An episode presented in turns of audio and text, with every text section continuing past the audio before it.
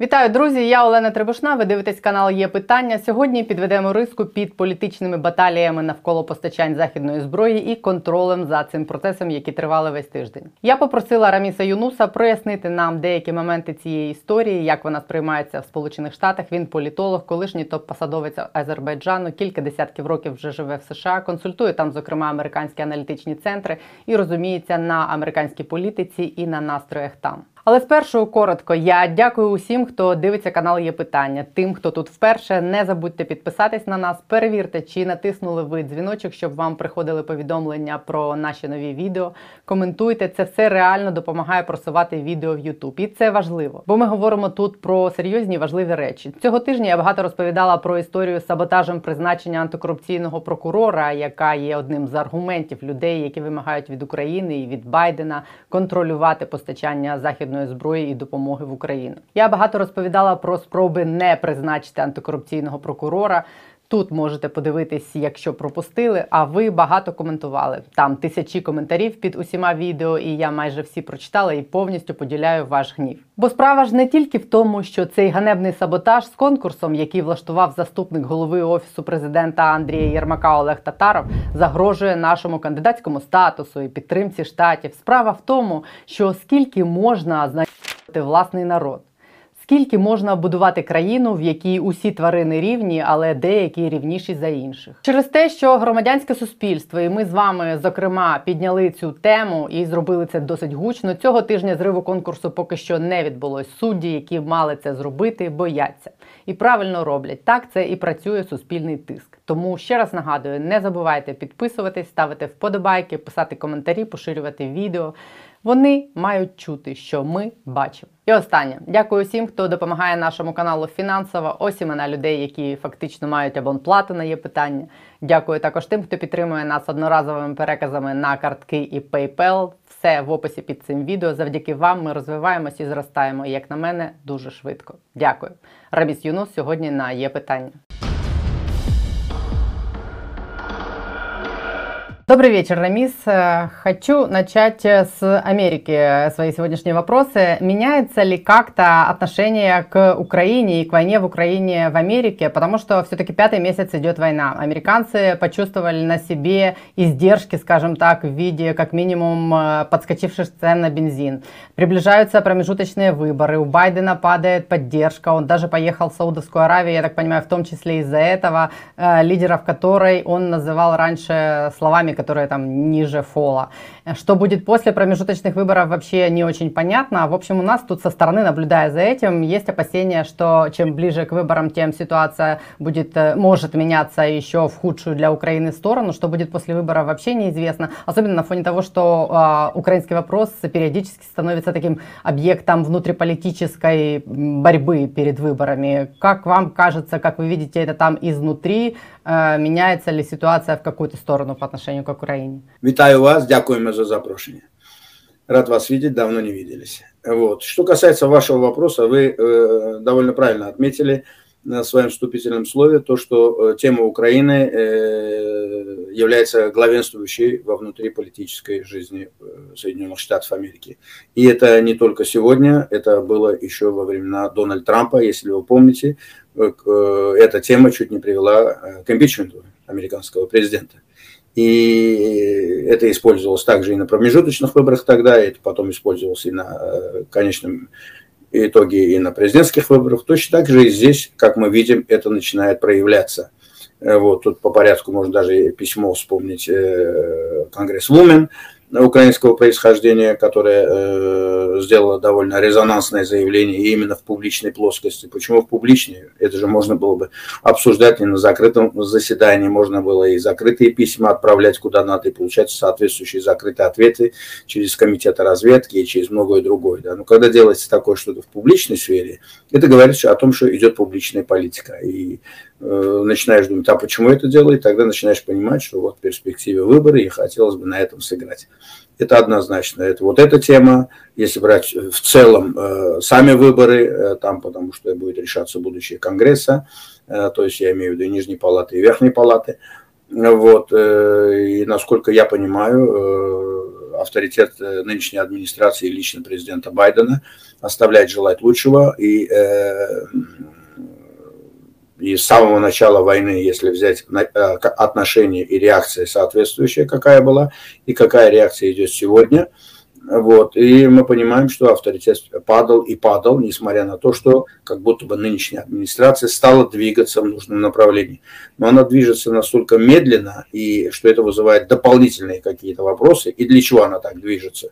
Вот она движется для того, чтобы реально э, организовать победу Украины. И именно она видит точно так же победу Украины, как Украина видит свою победу, или же это немножко отличается от позиции официального Киева – и э, в конечном итоге э, мы этому, ответ на этот вопрос мы сможем сказать только ну, в ближайшей перспективе, и особенно после вот таких судьбоносных визитов, которые он сегодня совершает, тот же на Ближний Восток. Вы правильно отметили, что именно э, что там не только будет э, цена на нефть, решаться, то есть энергетические вопросы, но там уже несколько направлений. И заметьте, там опять же Украина не играет главенствующую роль в этом, э, в этом его вояже. Поэтому тезисно пройдем. Украина, конечно, является э, главной в повестке дня внутриполитической жизни Америки, и это будет еще долго, вплоть до этих выборов и вплоть до президентских выборов однозначно. И э, в результате э, этого э, мы и должны оценивать э, те или иные заявления официальных лиц, те или иные визиты и результаты этих визитов. Вот, например, сейчас он поехал на Ближний Восток. Здесь не только Украина, как я говорил, здесь э, и Ближний Восток, здесь и, в принципе, передел энергетического рынка потому что здесь, смотрите, более глобально на эту тему, потому что мы видим, меняется э, вся геополитическая карта мира сегодня, она будет меняться, так же, как она менялась после Второй мировой войны, так же, как она как будто бы тенденции были к тому, что после развала Советского Союза стала меняться, но она не поменялась, потому что тогда не была создана вот какая-то новая система безопасности. На старой вот так они пробуксовали 30 лет. Ну вот видите, к чему это привело, потому что 30 лет назад, если эти проблемы многие были бы решены, как вот они стараются сегодня пожарным э, порядком решить эти вопросы, может быть, не пришлось бы, ну, мы не видели бы столько крови, которые сегодня, к сожалению, мы наблюдаем. И, но в любом случае сегодня уже надо этим заниматься. И то, что он поехал сначала в Израиль, это Израиль, здесь несколько моментов. Заметил, он встретился и с премьер-министром, он встретился и с Беньямином Натаньяху, потому что там нестабильная обстановка, вполне может быть выборы дадут какой-то другой результат. Просто он хотел наверняка объяснить израильскому истеблишменту позиции Соединенных Штатов по тем или иным вопросам. То есть по теме Украины, по теме Ирана, по теме Саудовской Аравии, то есть в целом, да, как он, э, Израиль а, в их понимании, э, они видят э, взаимоотношения стратегических партнеров, все-таки Израиль все годы своего существования являлся и будет являться стратегическим партнером США. Все-таки у них договор вне НАТО находится, да, это главный союзник на Ближнем Востоке вместе с Турцией. Но Турция член НАТО, а Израиль не член НАТО. И поэтому надо было расшифровать. И я думаю, расшифровка это произошла. Другое дело – Заметьте, он после этого завещает, совершает визит в Саудовскую Аравию.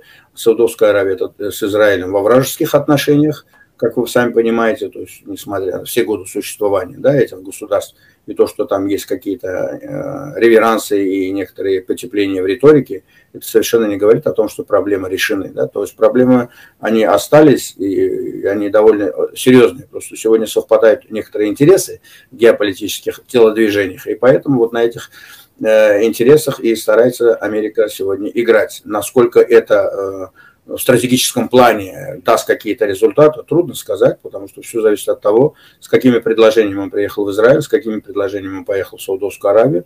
И, э, конечно, итоги каких результатов он сможет добиться. Если, конечно, здесь он покажет ну, гений дипломатии и закроет все темы, которые волнуют Израиль в отношении Э, США и Ближнего Востока, если он закроет все темы касательно Саудовской Аравии и США, и также Ближнего Востока, то есть взаимоотношения с Ираном, взаимоотношения в Йемене, касательно Сирии и многих других, тогда, конечно, можно будет говорить о том, что да, э, кронпринц э, Саудовской Аравии опустит этот винтель и бросит на рынок огромное количество нефти, и тем самым поможет Соединенным Штатам вернуть ну, те правила, которые э, ну, устраивают Соединенные Штаты. Вспомните, в советское время также разваливали Советский Союз, там Афганистан, Звездные войны, и вот также вентиль был э, запущен Саудовской Аравией, тогда цены обвалились, и Советский Союз развалился в конечном итоге вот, в совокупности со всеми этими причинами. Удастся Соединенным Штатам этого добиться, не знаю. И поставили перед собой Соединенные Штаты именно эти цели и задачи, которые вот я озвучил. Тоже трудно сказать, потому что э, что сегодня Соединенные Штаты там не предпринимали, не решив вопрос э, войны э, между Россией и Украиной, той агрессии, которую Россия сегодня предприняла, вот, и эта война даже своя половина, можно сказать, не прошла ни в политическом плане, ни э, в военном плане. И поэтому все понимают, что главную роль здесь играют Соединенные Штаты. И какие цели задачи Соединенные Штаты ставят себя в этой войне также. И поэтому связан ли вот этот вояж также, с одной стороны, с этой же войной, потому что позиция Израиля также неоднозначна. Вы знаете, Израиль имеет проблемы э, в Сирии, имеет проблемы с Ираном, э, а там командует парадом России, и поэтому еще тот же Натаньяху не хотел дразнить Путина, и при том у них были достаточно добрые личные отношения. Поэтому здесь очень э, сложный такой конгломерат взаимоотношений на Ближнем Востоке. И сумеет ли президент Байден разрулить, эту ситуацию, которую ну, долгие десятилетия никто не занимался. Это последний раз на Ближнем Востоке четко было видно, что вот э, позиция США и кто стратегические партнеры США, это было во времена противостояния США и Советского Союза тогда Турция и Израиль в тандеме с Соединенными Штатами, они как раз-таки э, решали стратегические задачи именно Соединенных Штатов в этом регионе. Турция как член НАТО, США как э, главный союзник. Сегодня этого нету. Сумеет ли США, как она вот заявила о том, что возвращаемся, и вот мы собираемся, коллективный Запад, НАТО, Евросоюз и все вместе, как будто бы на бумаге, внешне, на фотографиях, как будто бы это получается, вы видите. Но в реалии мы же видим, вот война в Украине, это показало четко, насколько там у всех стран разные цели и задачи, будь то США, Великобритания, будь то Франция, Германия, Италия, будь то Новая Европа, будь то та же Турция. Поэтому если в самом коллективном Западе такой единения-то как такового по стратегическим вопросам нету, то насколько это удастся добиться между такими антагонистическими странами, как Израиль и Саудовская Аравия, трудно сегодня говорить, но я знаю, что цель вояжа, она многоступенчатая. Там и Украина, но там и также и Ближний Восток, там также энергетические вопросы. Насколько сумеют это перевести э, из дипломатической плоскости в какую-то предметную плоскость. Если вы меня спросите, я большого оптимизма не питаю, потому что, знаете, весь бэкграунд Джо Байдена говорит о том, что э, они до конца, и его команда, они до конца не понимают значимость Ближнего Востока. Заметьте, да, вот тот же последняя фраза. Э, Джо, э, Джо Байден критиковал того же Дональда Трампа, и за то, что он с убийцей Кромпринцем э, заводит контракт на 100 миллиардов долларов – тогда Дональд Трамп закрыл на это глаза, да, убили все-таки корреспондент Вашингтон-Пост, все-таки имел грин-карту и проживал здесь в Вашингтоне. И он критиковал его. А теперь он же, он же э, делает то, что делал тот же Дональд Трамп да, по отношению к этому, ставит во главу угла более стратегические интересы. А где же демократия, где же права человека? Теперь эти республиканцы на него наезжают. Поэтому здесь, вы понимаете, как говорил Бисмарк, политика искусства возможного, просто в этом искусстве у многих политиков и гуманитарных организаций разные интересы, поэтому мы должны понимать, когда мы оцениваем это, мы должны понимать, что мы хотим. То есть мы это Украина, мы это Израиль, мы это Турция, мы это Саудовская Аравия, мы это тот же Иран, который сегодня внимательно за этим следит, и далеко не просто так сегодня э, вот эта информация гуляет о том, что поставляются беспилотники туда, в ту же Россию, потому что Иран понимает, что тучи над ним также сгущаются по мере того, как они будут сгущаться на той же России.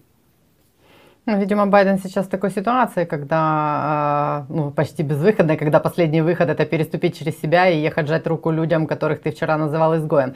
А если а, вот а, рассматривать, что одной из целей есть склонить Саудовскую Аравию, начать э, играть э, на рынке нефти и э, на энергетическом рынке так, чтобы экономически задавить Россию в той системе, которая сейчас существует в мире, это возможно? Возможно ли таким образом э, задавить экономику России? Однозначно, если Байден, как вы правильно отметили, перешагивает через себя, то здесь надо смотреть более широко на роль той же Саудовской Аравии, да, которую Америка могла бы использовать в своих э, ну, тактических и стратегических э, целях и задачах, которые стоят перед, на повестке дня это же не только тема нефти. Там более широко надо смотреть. Поэтому, если он перешагивает, а он уже перешагивает, раз он принял решение, раз поехал туда, значит, это говорит о том, что вот они сядут так, ну, сам понимаешь, политика, я тебе сказал, ты про меня сказал, это мы должны были сказать. Теперь мы должны сделать так, что это оставить в прошлом. Да, на меня, видишь, сейчас будут собак вешать за то, что я тебе это сказал, а теперь я тебе жму руку. Вот точно так же, как мы это видим, происходит не только касательно Америки, это касательно всех стран происходит. Но иногда, знаете, я вижу, эксперты выходят, э, многие, и вот э, про эту страну не хотят говорить, про эту страну не хотят говорить, потому что они э, симпатизируют этим странам. А вот про это наезжают. То есть вот они хотят видеть, например, бревно в глазу, а соринку в чужом глазу начинают видеть. Это касается многих стран, в том числе моей любимой той же Турции. Да? Тот же президент Эрдоган также встретился с этим Бен Салманом. Я хочу, чтобы вы также знали. А до этого у них также были такие же отношения. Просто я хочу, чтобы вы понимали, сейчас идет такая игра, что в этой игре каждая страна исходит из своих ну, национальных интересов. Любая страна, не только США, это Израиль, Саудовская Аравия, Турция, также Украина, та же Польша. Вспомните отношения той же Польши с той же Украиной. А, и какая сегодня Польша по отношению к Украине, посмотрите, она номер один, да, в гуманитарном, чисто нравственном, человеческом плане. Поэтому мы должны понимать, какая это идет игра и как США хотят использовать. Ну, мы это в ближайшее время увидим. Давайте не будем гадать. Просто я озвучил те проблемы, которые стоят перед администрацией, и в зависимости от того, что мы увидим. Потому что обвал цен на нефть, э, все увидят это, и на себе все ощутят. Если на самом деле Саудовская Аравия бросит туда, допустим, пару миллионов баррелей нефти на рынок, это же, естественно, обвалит этот рынок. Россия же, видите, э, наращивает э, поставки, то есть объемы поставок в ту же Индию, пять раз говорят, в, в тот же Китай в два раза. То есть она старается, она понимает, что она, ее вытесняют из э, отработанного европейского рынка. Да, рано или поздно так это и произойдет. Поэтому ей же нужно искать другие какие-то рынки. Соединенные Штаты, естественно, вытесняя Россию с этого рынка, они должны этот рынок чем-то заполнить, или сами должны открыть свои запасы и это делать. Ну, в принципе, с сжиженным газом как будто бы они это и будут делать, так и планируется. Но надо создать еще всю эту инфраструктуру соответствующую, на это нужно же время. Как. Но с другой стороны, и вот эти арабские страны надо также заинтересовать. Как говорится, надо сделать им такое предложение, от которого они не смогут отказаться. У Соединенных Штатов, для, для например, Израиля, для Саудовской Аравии, для даже для того же Ирана. Все эти возможности есть. Просто Соединенные Штаты э, должны ну, четко определиться с той стратегией, которую они сегодня пропагандируют. Вот лично вы меня спросите, я гражданин США, живу здесь, да. Я по сегодняшний день четко не могу сказать, в чем доктрина национальной безопасности США находится. То есть опубликованная она есть, старая еще осталась, да, там, где Северная Корея, Иран, Венесуэла и Сирии отнесены э, страны-террористы там и главные враги США, то есть э, отнесены туда и Россия в том числе, да, как будто бы. Ну и что дальше?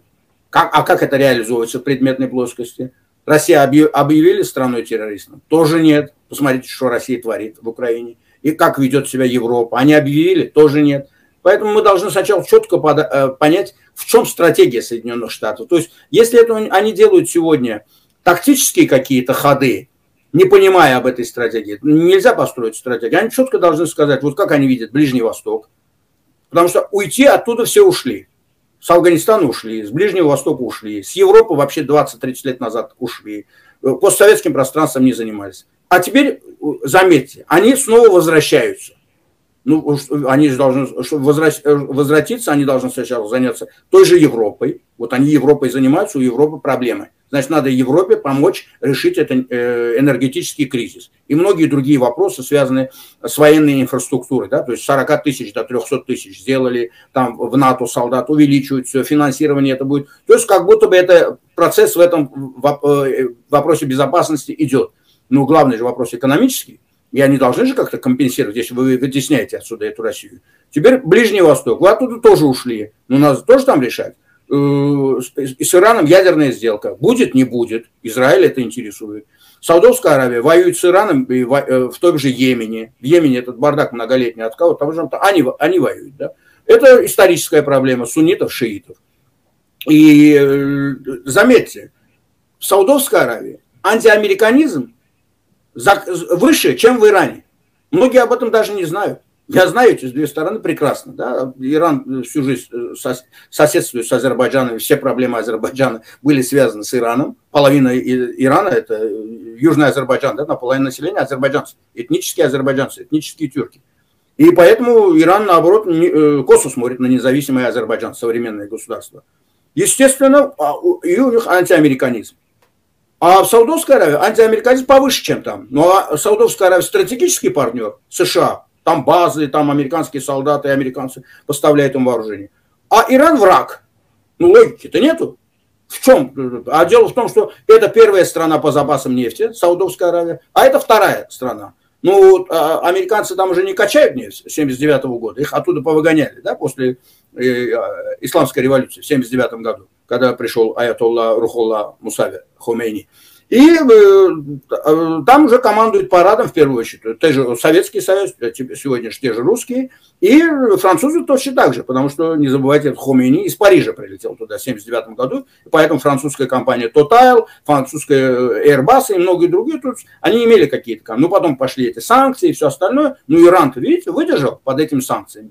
Россия также смотрит сейчас на это, ну если Иран выдержал, и мы можем выдержать. Тут же Иран же не просто зажали, лазеек навалом был, и, то, и Индия помогала, и Китай помогал, и многие другие помогали. И Россия сейчас старается также этим заниматься. Поэтому, знаете, вот это такой, опять же, сложный конгромерат, не надо смотреть узко. Один винтель многого не решит. Но он решит, конечно, существенно. Да? То есть, но если этот винтель будет работать в купе с седьмым пакетом санкций, а этот седьмой пакет санкций не будет проходить так же э, паршиво, как проходил шестой пакет санкций. А если в этих санкциях не будет таких лазей, как сделали с этой турбиной газовой, Канада, э, Германия, вы понимаете? То есть это что, что за дела? Это санкции, это, если это санкции, то санкции. Или вот как сейчас с Калининградом. Значит, э, на это поездом можно, а санкции касаются транспорта, автомобильного, да? А поезда не касаются. А какая разница? Вот э, логики никакой нет. То есть, значит, этим можно, этим, или если вы вводите санкции, значит, вводите санкции. И ни самолетом нельзя, и ни поездом нельзя, ни кораблем, ни, э, ни, ничем нельзя, ни железной дорогой. А вы такие лазейки оставляете для чего? Чтобы они использовали эти лазейки? Значит, вот это двойной, тройной стандарт, значит, это будет всегда происходить. Вот в зависимости от того, какая стратегия? Я этой стратегии сегодня до конца, пока вот каждый день задаюсь этим вопросом, общаюсь, интересуюсь, слушаю, я еще пока не получил ответа. Просто я понимаю, что у США других вариантов сегодня нету. Они понимают, что на карту поставлено Э, авторитет Соединенных Штатов, авторитет самого Байдена, его команды, во внутриполитической жизни это используется, вы это видите все. Поэтому он будет двигаться в нужном нам направлении. Нам, я имею в виду, настоящим друзьям Украины. Да? Мы должны понимать, что нас ждет. Я же понимаю ваши вопросы. Вы же э, рассчитываете на то, что в конечном итоге это бумерангом ударит э, по экономике той же России, она не будет иметь доходы, и эти доходы не будут бомбами падать на вашу голову. Да? Это все зависит сегодня в первую очередь от США. Насколько вот эта политическая воля будет здесь давлеть, мы должны это почувствовать. Мы должны это, вот, я пока этого не чувствую. Я вижу направление в, этом, э, в эту сторону, но сказать, что вот я это чувствую, я пока точно сказать не могу. А как вы оцениваете те политические изменения, которые происходят в самой России? Вот на этой неделе э, было это экстренное заседание Думы э, и Совбез, который Путин собрал. И, в принципе, и то, и другое мероприятие прошли э, как бы такие, без особо ярких и там резонансных каких-то событий, но Дума назначила вице-премьером человека совершенно неприметного нам, во всяком случае, Дениса Мантурова, бывшего министра промышленности и торговли. А на Совбезе они якобы рассматривали обсуждали с Путиным вопросы регионов, но докладчиками там выступали э, глава ФСБ и глава МВД. Не, э, может, это звучит как теория заговора, но не выглядит ли так, что они Мантурова этого назначили как вот так, этого будущего преемника? Все же говорили, что он должен быть какой-то такой незаметный совершенно. Может быть, это оно как раз и есть. А то, что вопрос регионов рассматривали и докладчиками там были главы ФСБ и МВД, не говорит ли это о том, что в регионах есть проблемы?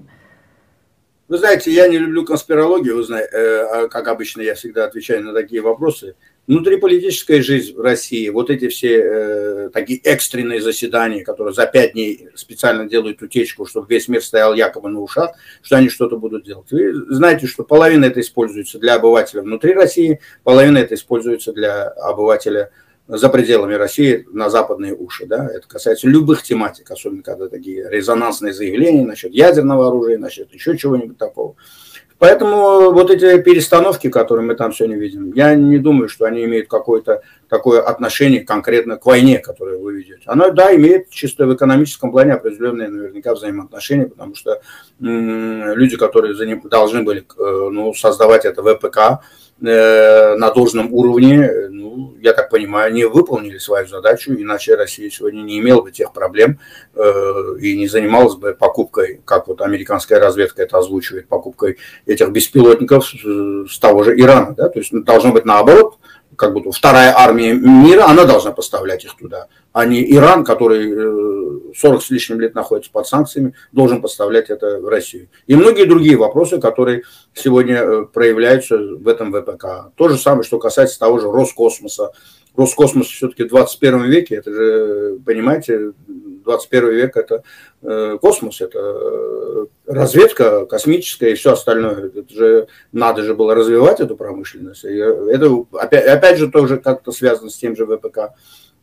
Поэтому сказать, э, тема преемника сегодня на повестке не стоит. Более того, преемник в этой компании, в российской, однозначно может быть только из силовых структур другой просто не удержит ситуацию. И они наверняка уже подготовили это, ну, может быть, даже тот же Патрушев, не знаю. То есть здесь должен быть как раз представитель спецслужб, который сможет это удержать, эту ситуацию, будь то он уйдет своей смертью, то есть э, по болезни, как говорят, он болеет, или что-то другое. Поэтому это не играет никакой роли. Я сегодня не строил бы э, свою внешнюю политику и свой анализ того, что э, ожидает весь мир, э, Украину в частности, в зависимости от того, э, кто будет преемником там в России. Это не так решается, потому что Горбачев пришел туда не как преемник Брежнева. Горбачева создали ситуация политическая, экономическая, вот весь этот кризис. Это началось при Брежневе, потом Черненко, потом Андропов пришел из спецслужб для того, чтобы как-то удержать ситуацию, если вы помните. А потом уже э, а, им объяснили, что пора э, уже играть по определенным правилам. Тогда выбрали того же Горбачева. Горбачев, опять же, не планировал разваливать Союз, как все говорят, что он просто оказался именно тот человек, который устроил на тот момент Запад. Западу нужен был именно такой момент. Путин это все учел, он наверняка понимает, что сценарий планируется точно такой же. Планирует какого-нибудь также Горбачева притащить во власть, такую же перестройку создать. И потому они, понимая это, они, я не думаю, будут э, выдвигать какого-нибудь такого, типа как Медведева, да? Им нужен харизматичный какой-то такой, который, ну, может быть, даже похлеще того же Путина в заявлениях будет и в телодвижениях. И я думаю, именно, именно такого наследника будет себе искать Путин. Иначе за все то, что он натворил за эти 20 лет, придется отвечать не только ему, а если он уйдет в мир иной, да, придется отвечать всем тем, кто были вокруг него, а они не бы хотели. Если придет какой-то Горбачев, он однозначно пойдет этим путем. Поэтому, ежели Запад, и в первую очередь Соединенные Штаты, ставят такую цель, задачу, они могут этого добиться. Но вот ставит ли Запад эту цель и задачу, я не знаю. Я точно сказать не могу. Во всяком случае, иногда заявления такие мы слышим, и здесь же из Вашингтона, но я должен такие заявления слышать из уст самого президента США, из уст самого премьер-министра Великобритании. Из уст этих двух стран, лидеров этих двух стран, этого достаточно. Неважно, что скажет немец, неважно, что скажет француз, что итальянец. Потому что они все сегодня в той или иной мере оказались заложниками как России, так и Соединенных Штатов. И Соединенные Штаты на этом грамотно играют, потому что их ошибка была. Они завязали себя на Путине, на этом газовом э, моменте, и сегодня они стали заложниками. Но опять не просто так они это делали. Да, что французы, э, Саркози, Аланд, Макрон и все остальные, что итальянцы, и что те же немцы от Шрёдера до э, э, Меркель. Они же деньги огромные заработали. Они сделали хорошие карьеры. И они просто не рассчитали, что в конечном итоге Путин просто их использует всех. Он использовал, и теперь пошел, они ему не нужны. Он их заставляет сегодня просто э, вынуждает их поддерживать теперь, э, играть по его правилам. А они не знают, они не могут сопротивляться ему, у них нет для этого возможностей, ни энергетических возможностей, ни военных. Вы заметите, да, как они боятся даже той же войны. Той же войны и тема вот Калининграда, и тема этого газового, газовой турбины, это лишний раз это подтверждает. Кто может показать конкретно зубы? Тот, кто может показать зубы, Путин с теми считается. Я думаю, в этом э, вопросе могут показать зубы. Американцы, Великобритания и та же Турция. Кстати, Турция показывает зубы, ну, Турция показывает зубы на основании тех целей и задач, которые ставит сама Турция для себя. И поэтому с Турцией считается. С Турцией считается и Америка, с Турцией считается Европа, Россия, с Турцией считаются арабские страны в этом же регионе. Заметьте, тот же Иран. Вот сейчас э, президент Эрдоган поедет в тот же Иран, в Тегеране. У него будет встреча как раз и с самим лидером Ирана. Они не любят исторически друг друга. Это сунниты, шииты. И там же будет Путин. Также будут разговаривать. У них просто конкретно совпадут определенные интересы по тем или иным вопросам. Но почему считаются с ним? Потому что он зубы показал тому же Путину. Скажите мне, пожалуйста, американцы показали зубы Путину на Ближнем Востоке? Где-нибудь? Нет. Э, европейцы показали? Нет. Они стали с ним делать деньги. А Тура, Турция делала, делает деньги. Но опять же не в тех масштабах. Товарооборот между Турцией и Россией порядка 15-20 миллиардов. 15-20 миллиардов. Просто вникните в эту сумму. И сравните с товарооборотом Евросоюза с Россией. Вы видите, да, уровень шестых станций еще не заканчивается. И с другой стороны, вспомните э, сбитый российский истребитель в Сирии, вспомните э, войну в Сирии, как там э, вагнеровцев уничтожали, по видео это все показывали байрахтарами, и как в Ливии, когда уже э, вагнеровцы окружили Триполи, уже генерал Хафтар должен был войти туда, и как э, турецкая армия их в течение одного дня оттуда выгнала. И это все сегодня продолжается, ну просто определенные перемирие есть. Поэтому нужны, нужно показывать политическую волю и реальную силу. По-другому, по-другому сдвинуть вот эту проблему с мертвой точки невозможно. Заметьте, э, опять же, проблема Азовстали и проблема зерна, опять же, решается через Турцию. Как вы в целом оцениваете ситуацию в Украине сейчас, вот с точки зрения того, что и на фронте происходит, и с точки зрения этих договоренностей про деблокаду Черного моря, и с точки зрения такой политической, э, вот есть такое мнение, что даже эти договоренности а, по поводу деблокады а, Черного моря могут стать такой точкой, с которой могут начать расти опять все эти а, предложения о том, что вот это первый шаг э, к диалогу, первый шаг к перемирию. У нас в Украине есть опасения, что это может стать опять той точкой, где начнутся эти мирные планы э, Макрона, Драги и компании. Однозначно вы должны это всегда ожидать и всегда быть, должны быть к этому готовы. Как в политическом плане, в дипломатическом плане и чисто военно-техническом плане. То есть доверяй, но проверяй.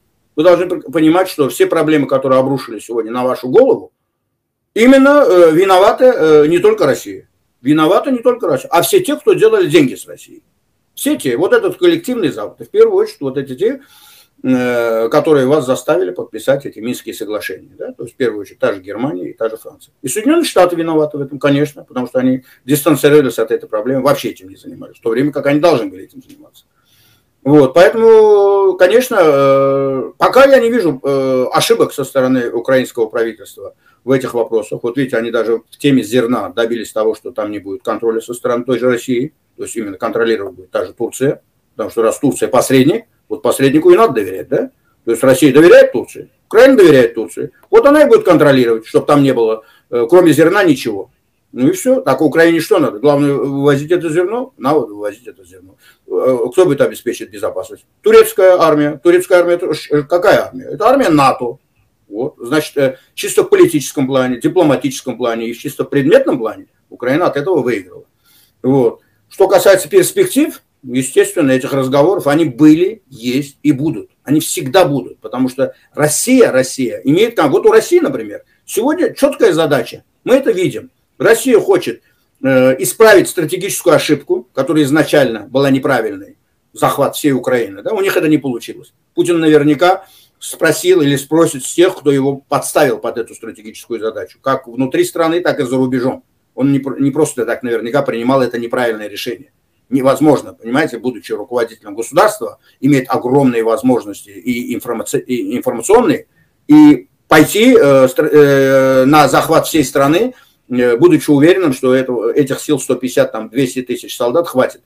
Ну, не получилось. И теперь, по ходу дела, он меняет. И вот, вот то, что он сейчас меняет, уже сейчас понятно. Вот сейчас его стратегия понятна. Он хочет э, зафиксироваться, он хочет затянуть где-то до зимы, и до зимы будут каждый день муссировать вот эти темы э, недовольство, то есть вот цены, чтобы повысили, вот он будет спекулировать на этом газовом скандале. Заметьте, вот это с газовой турбины, как это обрабатывалось в российском информационном поле, да, пропагандисты. Посмотрите, как это победа. Они показывали, как победа. Видите? Здесь мы этого добили, завтра еще другого добьемся, и тогда никуда, не говорят, не денутся. А когда зимой холодно станет, тогда они все выйдут на улицы и начнут говорить, а нам надоела эта война, и третья, и четвертая, и пятая. То есть он рассчитывает на это. Но здесь главный вопрос – это вы, сама Украина, ее общество, ее армия, ее политическое руководство. Вы эти пять месяцев показали ну, достаточно консолидированную позицию. С самой худшей ситуации вы пришли к более лучшей ситуации. То есть у вас ситуация, я всегда подчеркиваю, сегодня намного лучше, чем было 24 февраля. Несмотря на то, что как будто бы он отхватил некоторые части вашей территории. Да? Но не забывайте о том, что он хотел всю территорию взять, вы ему ее не дали. С теми возможностями, которые у вас были. У вас тогда не было ни химарсов, у вас тогда не было вообще ни одного, никакого западного вооружения да, на должном уровне. У вас тогда было только чувство патриотизма, вы защищали свою родину. И сумели же это сделать. А сегодня у вас к этому добавляется еще кое-что другое. И поэтому, естественно, вот это другое, когда будет э, набирать товарную массу, как говорят специалисты, да, а чтобы это побыстрее было, здесь очень много зависит как раз-таки ну, от вашей сопротивляемости, и политической, и дипломатической в том числе. Я вижу заявления, которые делает ваш президент, ваш министр иностранных дел, ваши э, ключевые э, спикеры, которые выступают и говорят на эту тему, я имею в виду именно с банковой, да, которые имеют отношение к правительству, они, во всяком случае, у меня претензий к ним никаких нету, то есть они стоят четко. Если вот слабины нельзя давать, не надо реагировать ни на Киссинджеров, ни на Нью-Йорк Таймс, не надо реагировать ни на вот эти приезды троих, которые вас будут уговаривать, они завтра будут это делать. Не надо на это э, обращать никакого внимания. Вы знаете о том, что вы идете в связке с США и с Великобританией. В первую очередь, подчеркиваю, в связке с США и с Великобританией. Это две ядерные державы, два постоянных члена Совета Безопасности. И эти возможности этих стран достаточно для того, чтобы обеспечить вам все. И победу, и э, получить гарантии безопасности, и все, что хотите. То есть э, Израиль один, имея только США, живет во вражеском окружении, держится. Советский Союз эти две страны развалили. Поэтому э, я же вижу, какие попытки делаются для того, чтобы расшатать ну, вашу внутриполитическую жизнь, вашу информационную э, площадку. Даже вот это заявление Конгрессвумен, украинского, да, как будто происхождения этой женщины, вот а это же не просто так это делается. Есть какие-то корни наверняка есть. В том же политическом истеблишменте, в той же Украине, во внутриполитической жизни кто-то это хочет использовать. Как можно в воюющей стране вот заниматься нарративами российского информационного пространства, российской пропаганды? Вы должны же это понимать. Зачем спекулировать на эти темы, когда есть для этого президент США, когда есть для этого э, разведка США? Вот пускай президент США выйдет и отвечает ей. Пускай при, э, выходит директор ЦРУ и отвечает ей. А если они не отвечают, зачем вы спекулируете на эти темы? Вы же спекулируете на эту тему и даете тем самым, льете воду на мельницу российских пропагандистов. А зачем это делать? Я вот, видите, на эту тему и не говорю.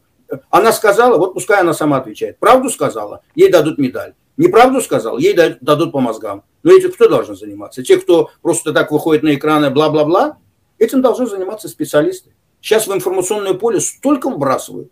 Во Второй Карабахской войне я живой свидетель. Столько было фейков. И эти фейки, знаете, шли. О, газета Financial Times, газета там э, Le Monde, газета New York Times. Сообщали, да, сообщали, особенно во Франции и там в Калифорнии, где много этих было армянских общин, да. Сообщали, что там сирийские боевики воюют на Горном Карабахе. 2000 там сирийских боевиков, у Азербайджана 150-тысячная армия по стандартам НАТО этих стандартов даже в Украине нет, ни у кого нет на постсоветском пространстве. Турция готовила 15 лет. Зачем им 2000 боевиков каких-то? Плюс 21 век. Вот бросили, показали хотя бы одного. Не показали. Но на момент войны, 44 дня, эта тема муссировалась. Вот точно так же, как и сейчас, очень много тем муссируются. Вот так выбрасываются, чтобы поменять повестку дня. А многие у вас в Украине на это ведутся и клюются, и выходят, рубашку рвут, начинают на эту тему болтать и делать повестку дня, не разбираясь в этом. Поэтому я считаю, что здесь самое главное не раскачивать ситуацию внутри страны, доверять своему политическому руководству, которое не дало вам повод не доверять за эти пять месяцев. Во всяком случае, если что-нибудь сделали мы неправильно, тогда можно было их критиковать. Они из худшей ситуации привели ситуацию в более э, лучшей ситуации. И сегодня, нравится кому-то или не нравится, Украина стала повесткой дня для всего мира. И этот цивилизованный мир даже такие продажные, как Германия и Франция, вынуждены стоять рядом с вами. И будущее и Шольца, и Макрона, и Джо Байдена. Все зависит сегодня от вас. Именно от Украины, как страны, от украинского руководства. Если выйдет завтра Зеленский и пару слов скажет что-нибудь о американских политиках, пару слов скажет о немецких, о французских, открытым текстом, это вы что думаете? Э, сразу используют э, противники этих политиков, которые в оппозиции и только стремятся к ним в кабинет. Он же этого не делает. Но он может это сделать, потому что он прекрасно знает реальную ситуацию, кто на самом деле помогает, кто в эти игры играет. Поэтому регулярно выходит, видите, он говорит, ну, не совсем э, озвучит, но между строк можно читать, какой страной он доволен, какой страной он недоволен. Ну, по поводу того, что тут довольны властью и э, нет вопросов к тому, что они сделали за пять месяцев, у людей есть вопросы, э, которые отчасти совпадают с тем, что было сказано в Америке. Я имею в виду, например, там, почему так быстро захватили Херсон, почему не взорвали мосты в Чингаре, которые из Крыма, через которые заходили э, россияне. Это первый вопрос. А вопрос об антикоррупционном прокуроре, ну, тут вообще э, это факт. Они реально блокируют его назначение, и когда вот это э, те вещи, которые реально здесь происходят, накладываются на то, что где-то кто-то говорит, вот оно и создает такую картинку, что э, есть понимаю, предмет для Я понимаю, что вы претензий. имеете, но вы должны э, понять э, главную вещь, да, которую вот вы сейчас говорите о том, что э, вот это накладывается на благодатную почву, да, которая э, э, закладывалась тут годами. Но это же закладывалось с 2014 года. Вы когда говорите об этом, вы не забывайте о том, что вот, например, у вас э, оппозиционные партии, да, все, которые вот сегодня, ПСЖ, там вот это, МСЖ, вот это все, Медведчук и ему подобное, они что, вчера появились? Они же с 2014 года у вас были, да? И вот все те, которые сегодня выступают, многие, они что, на эту, этого не знали, не видели? Многие из них журналисты, побежали в разные каналы, и э, э, там переобувал, переобулись, вот это особенно, Украина 24, да, Медведчуковский, все пошли туда, и стали петь другие песни. Сейчас э, Ахметов ушел оттуда, да? Э, теперь посмотрим, где они будут и какие другие песни будут. Я к тому это говорю. Это было давно. Это не проблема сегодняшнего дня. И она не возникла во время пяти месяцев. Я вам говорю о том, что в течение пяти месяцев, когда ваша страна оказалась перед э, лицом агрессии, вот за эти пять месяцев, за эти пять месяцев, надо повестку дня ставить только один вопрос. Сохранение государственности, суверенитета и территориальной целостности. У вас идет война. Все остальные вопросы, которые можно подождать, или разборки внутриполитические, которые, может быть, не безосновательны, их тоже можно подождать. Зачем вам сегодня этим заниматься? У вас война закончилась? Вы освободили Херсон? Вы сначала освободите Херсон. Я уверен, и Зеленский знает, и американцы знают, и русские прекрасно знают, почему именно Херсон получился именно таким образом. Все знают об этом. Поэтому конкретно, когда это все произойдет, и тогда будете от, э, искать ответы на все эти вопросы. А в той же России сегодня, видите, да, они поддерживают же Путина, да, и они делают вид, что ничего нету. И не погибают у них в Москве, в Петербурге, по ресторанам. Вот сегодня я слышал, э, известный актер Анатолий Белый покинул страну. Артист художественного театра московского. И он открыто письмо написал, что никто во всех российских средствах массовой информации только написали, что он ушел. А почему ушел текст, никто не опубликовал. Они живут в информационном вакууме. Да, образованные люди через VPN могут знать о том, что реально происходит в Украине. Но они не знают, что там погибают десятки тысяч российских солдат. Они не знают о том, что там десятки тысяч мирных граждан Украины погибают. Они не знают, что Путин творит зло похуже, чем Гитлер. И российская армия делает похуже, чем это делали фашисты. Они этого не знают. И вот они, понимаете, пир во время чумы. Это все, понимаете, проблемы эти проблемы, а вы хотите, чтобы именно российские нарративы притащить во внутриполитическую жизнь. Вот сами начали передачу чего? Украину используют здесь, во внутриполитической жизни. Но это Америка, она, понятное дело, она их будет использовать. А вы-то зачем это делаете? Вы зачем берете нарративы, которые вам подбрасывают, моментально используете? Вы сначала освободите Херсон, вы заставьте американцев и западных союзников дать вам соответствующее оружие, чтобы разбомбить Крымский мост. В конечном итоге освободите ключевые города, и тогда, когда э, все почувствуют, что Украина реально не согласна с 24 февраля, а идет на 2014 год, и тогда вы увидите, как и нарративы эти исчезнут, и другие появятся нарративы, и все остальное. Поэтому будьте осторожны со всякими такими информационными сбросами. Разницы нету. С Америки они идут, с Европы идут. Иногда, знаете, О, ну это же Нью-Йорк Таймс опубликовал. Ну и что дальше? Вы что думаете, в Нью-Йорк Таймс за деньги нельзя опубликовать нужную статью? Мало мы их видели недавно, буквально за эту войну. Поэтому будьте осторожны.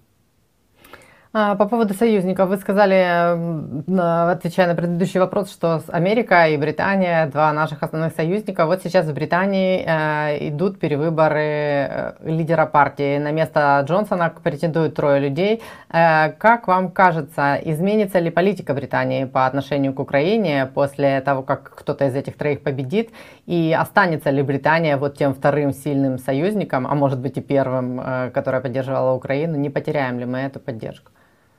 Э, я лично не беспокоюсь на эту тему, потому что э, стратегия такой страны, как Великобритания, это же империя, да? это имперская страна. Она вот вышла сейчас из Евросоюза после Брексита, и она ищет сейчас, восстанавливает свое место вот в этом мире новой, вот в этой новой парадигме, вот в этой новой геополитике, она ищет свое место. Заметьте, какие заявления делал тот же Джонсон, заметьте предложение создать новый военно-политический союз между Лондоном, Польшей, странами Балтии, Румынией, Украиной, той же Турцией. То есть Турция тоже не в Евросоюзе, эти страны тоже не, в, э, не очень-то довольны Евросоюзом, я имею в виду Новая Европа. А Украину вообще не принимают ни туда, ни сюда, да, используют как мальчик для битья. Поэтому заявления такие, которые делаются со стороны Великобритании, плюс э, новый премьер-министр, он будет лидером той же партии, которая представлял тот же Борис Джонсон, а это во внешней политике, во внешней политике, это единая была позиция этой партии. Претензии к Борису Джонсону у них касались его э, ну, личных взаимоотношений э, внутри партии, и в первую очередь э, претензии были еще во внутри, внутренней политике, а не внешней политике. И, насколько я понимаю, внешнеполитические вот эти задачи, которые стоят перед Великобританией, поддерживаются обеими партиями. И э, даже не просто не, э, посмотрите поддержку в том же парламенте Украины э, двупартийная, так же, как здесь в Соединенных Штатах в Конгрессе, несмотря на то, что республиканцы и демократы, видите, соревнуются, да, худ рубашку типа, кто из них больше любит Украину. Также это происходит в той же Великобритании. Поэтому я не ожидаю ключевого какого-нибудь существенного крена во внешней политике Великобритании после смены премьер-министра. Ну, чтобы поставить точечку, в целом вы оптимистично смотрите на то, что сейчас происходит и как оно происходит, все, что касается Украины, в Украине и в мире? Нет, конечно, как я могу оптимистически? Оптимистически я смотрел бы, если э, Соединенные Штаты, гражданином которой я являюсь, вели бы себя четко, ясно. Если я, гражданин США, эксперт по международной политике, сижу здесь и не до конца уверен, что хочет мой президент – которую я не выбирал, но он президент моей страны, да, я не понимаю эту доктрину национальной безопасности, которая должна быть озвучена, и должны, мы должны понимать, да, какие цели и задачи у Соединенных Штатов касательно Украины, России, будущего этой войны, где она должна закончиться, как она должна закончиться, соответствуют ли интересы э, Украины и США э, в теме победы или они как-то по-разному трактуют эту точку зрения. Новая система безопасности какая будет? Где будет находиться та же Украина э, в этой системе безопасности? Что будет э, с путинским режимом? Как произойдет демонтаж этого режима? Планируют ли они демонтаж этого режима? И так далее и тому подобное. Вопросов вагон и тележка. Я должен хотя бы ну, немножко услышать ответы на этот вопрос. Все остальное можно доработать, да, включить мозги, логику и э, поработать. Но этого сегодня тоже нет, потому что все размыто. А знаете, почему размыто? Потому что вот последние пять месяцев, как будто они все действуют пожарным методом. Они э, решают проблемы по мере их поступления. А так не строится стратегия национальной безопасности той или иной страны, любой страны, даже маленькой или большой. Но если мы говорим о стране на уровне США, который является гегемоном, лидером. Это же мы должны понимать. Рядом там Китай стоит со своими э, амбициями, со своими целями, задачами, которые вот только и следит. Китай, заметьте, да, поведение Китая мне сегодня понятно. Вот стратегия Китая мне, не китайцу, очень понятно. Китай занял ту позицию, ему выгодно сегодня. Все, что происходит сегодня в мире, Китаю выгодно. Потому что все будут нуждаться в том же Китае. Китай продает свои товары в Европу, в Америку. Продает. Огромный товарооборот. Огромный. Более триллионов. Да, там первая США, потом Евросоюз. Китай закупает по дешевке э, энергоресурсы от той же России? Покупает. Имеет виды на ту же Россию? Видит. Россия нуждается в Китае? Нуждается. Все, у Китая какая проблема? Тайвань. Учитывая вот это все, Китай может легко проглотить этот Тайвань без единого выстрела? Может. Конечно, может, потому что если конъюнктура, если вот так будем э, действовать во всем мире, конечно, завтра придется с тем же Китаем договариваться. Он же поехал в Саудовскую Аравию договариваться с кронпринцем, которому он говорил, он киллер и убийца. И что? Которого надо сделать изгоем. Сделал ты его изгоем? Поэтому то, что заявляют, это одно, а то, что будет в реальной политике, это политика. Да? Надо просто правильно строить ее. Надо быть на самом деле государственным деятелем, видеть вперед, поставить цели и задачи, команду построить, страну построить под это, союзников собрать под эти цели и задачи. И тогда весь мир поймет, в чем цели и задачи. Я знал, когда Рональд Рейган и Маргарет Тэтчер, будучи молодым человеком, смотрел международный барон, я знал, что они будут разваливать Советский Союз. Потому что это было видно, они это озвучивали, здесь не надо было гадать. Они это открытым текстом говорили. Но сегодня это открытым текстом говорит Байден. В Женеве, когда встречался с Путиным, он это говорил. После этого, когда два раза с ним общался, это говорил. Это говорит его главные ключевые э, спикеры. Тот, тот же Джек Салливан. Говорит? Нет. Говорит об этом госсекретарь Блинкен? Тоже нет. Говорит об этом министр обороны Осип? Тоже нет. А кто должен говорить? Мы наоборот слышим э, то жесткие, один говорит жестко, а с этой стороны говорит кто-то такой, да, то есть для, для баланса они держат баланс. А, э, один говорит, что понравится Киеву, а другой говорит, что понравится той же Москве. Ну, значит, что получается? Вы хотите баланс создать между Украиной и Москвой? А что, а, а тогда эти заявления, эти разговоры, территориальная целостность, суверенитет и все остальное. Поэтому пока мы не получим вот эти четкие ответы на эти вопросы, я не смогу быть оптимистом. Оптимизм мой сегодня зиждется – у меня есть оптимизм. И он зиждется в первую очередь на том, что я очень рад, что сегодня Украина не Украина 2014 года. Вот это очень рад. Потому что это дает э, оптимизм мне, что я знаю, что сегодня вы не согласитесь, вы, украинцы, не согласитесь на 24 февраля. Потому что я на это, например, не согласен. Да, будучи, если я был бы украинцем, я пришел бы и сказал, нет, мы не А как можно согласиться, когда десятки тысяч людей погибло, когда Эрпень, Буча, Мариуполь и много чего, смотрите, что творится со всеми городами, когда бомбят с утра до вечера. Посмотрите на эту женщину, у которой ребенок дауновский, это же люди, смотреть невозможно на такие кадры. И это все происходит, и мы после этого согласимся на какой-то Минск-3, Минск-4? Я не думаю. И поэтому это понимание у вас в стране сегодня есть. У вас просто еще эти остатки коллаборационистов, которых вы должны были убрать в 2014 году. Вы этого не сделали, но они сегодня есть. Многие отсели, молчат. Многие сегодня снова за Украину рубашку рвут на каналах, перебежали от Медведчука, да? Завтра они снова будут другие песни петь, зависит от того, какая конъюнктура пойдет у вас политическая. Вот завтра вы увидите. Если вдруг начнут кто-то, и они почувствуют, что да, Запад склоняется к тому, что и Украина уже ослабла, и на нее, да, они моментально начнут другие песни петь. Поэтому вы должны это понимать, какая идет игра. Единственное, что сохраняйте эту консолидацию, она у вас есть, и не давайте возможность раскачивать внутриполитическую жизнь в вашей стране. Это преступление, это государственное преступление. Нравится вам сегодня ваш президент, его команда, не нравится, сегодня это ваш верховный главнокомандующий. И он доверил э, главнокомандование армии конкретно Залужному. Понимаете, вот именно вы должны доверять. Если вы начнете им не доверять, не, не доверять, тогда у вас не будет вот этой консолидации. Вы должны, а как вы пойдете вперед? Более того, надо слушаться союзников ваших. Если президент США ответит этой конгрессвумен, тогда да. А если он молчит?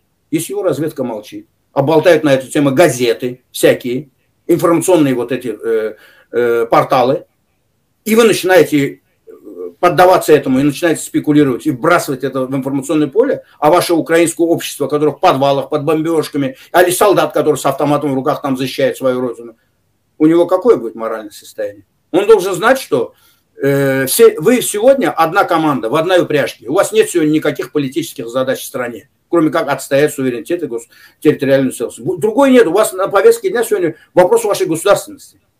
И этот вопрос государственности решается сегодня на поле боя. Он не решается в информационном поле вот такими вбросами. Потому что все, кто это делает, это, я считаю, что это вот Виктория э, Спарк, которая Спарк. вот это делала, да, она э, как украинка, как украинка, ей вдвойне это непростительно. Если бы сказала бы какая-то американка, которая, ну, не владеет этой ситуацией. А это же ее родина все-таки, историческая родина. Она должна была понимать, что когда идет война. Потому что она уже ведет себя как американка.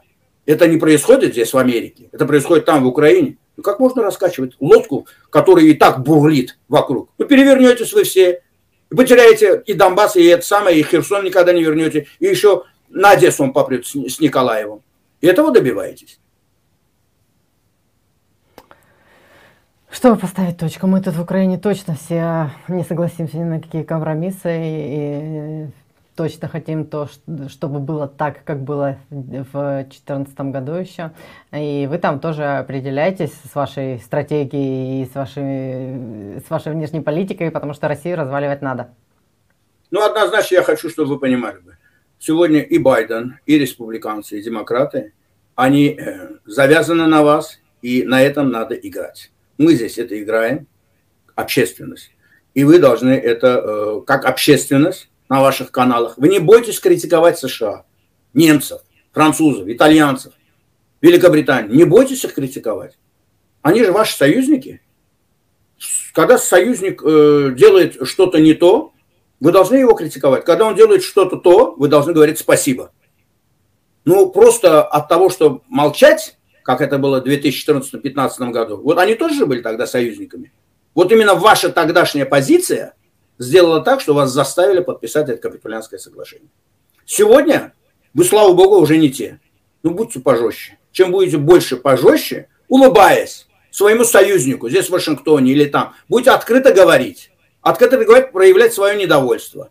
Будь то касательно поставок вооружений, будь то касательно каких-то других тем, которые ну, э, не очень-то хорошо влияют на э, общий фон в этой войне. Касательно любой тематики любой тематики. Потому что главное сегодня решается на поле сражения. Если на поле сражения вы э, получите все то, что вам необходимо, завтра в перспективе возможные какие-то переговоры, они могут проходить именно под вашу диктовку. Потому что любые переговоры, они проходят под диктовку стороны, которая победила в этой войне. Россия в этой войне не победила, но и вы еще не победили. Вы политически в лучшей ситуации. Намного в лучшей ситуации, потому что весь мир за вас – те, которые реально за вас, и те, которые играют в эту игру. Но на стороне России никого нету. Даже в этом арабском мире, тот же Китай, та же Индия. Вот эти все страны, они не на стороне России. Они просто не на стороне Украины, не на стороне Запада. Потому что этот же Запад с ними годами неправильно работал. И вот теперь за один день одним вояжом на Ближний Восток, это тоже не решается.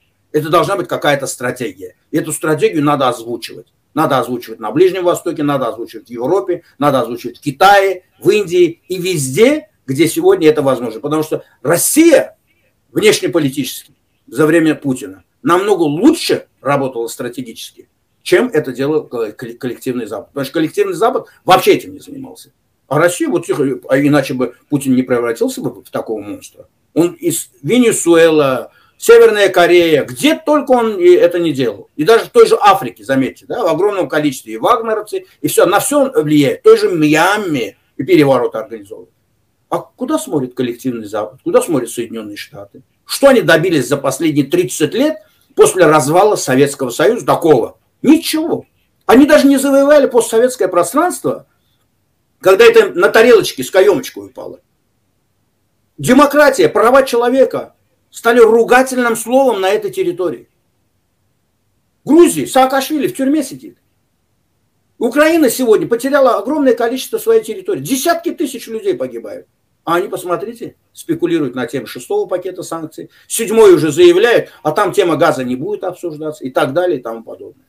Вот об этом надо говорить. Поэтому чем жестче вы будете стоять на земле, дипломатии, в информационном поле и во всех остальных направлениях, тем больше с вами будет считаться. Вообще в жизни, по жизни так было. Всегда считаются с теми, кто может за себя постоять. А вы, слава богу, уже можете за себя постоять, не так, как это было в 2014 году. Именно это и вселяет в меня оптимизм. Поэтому слава Украине!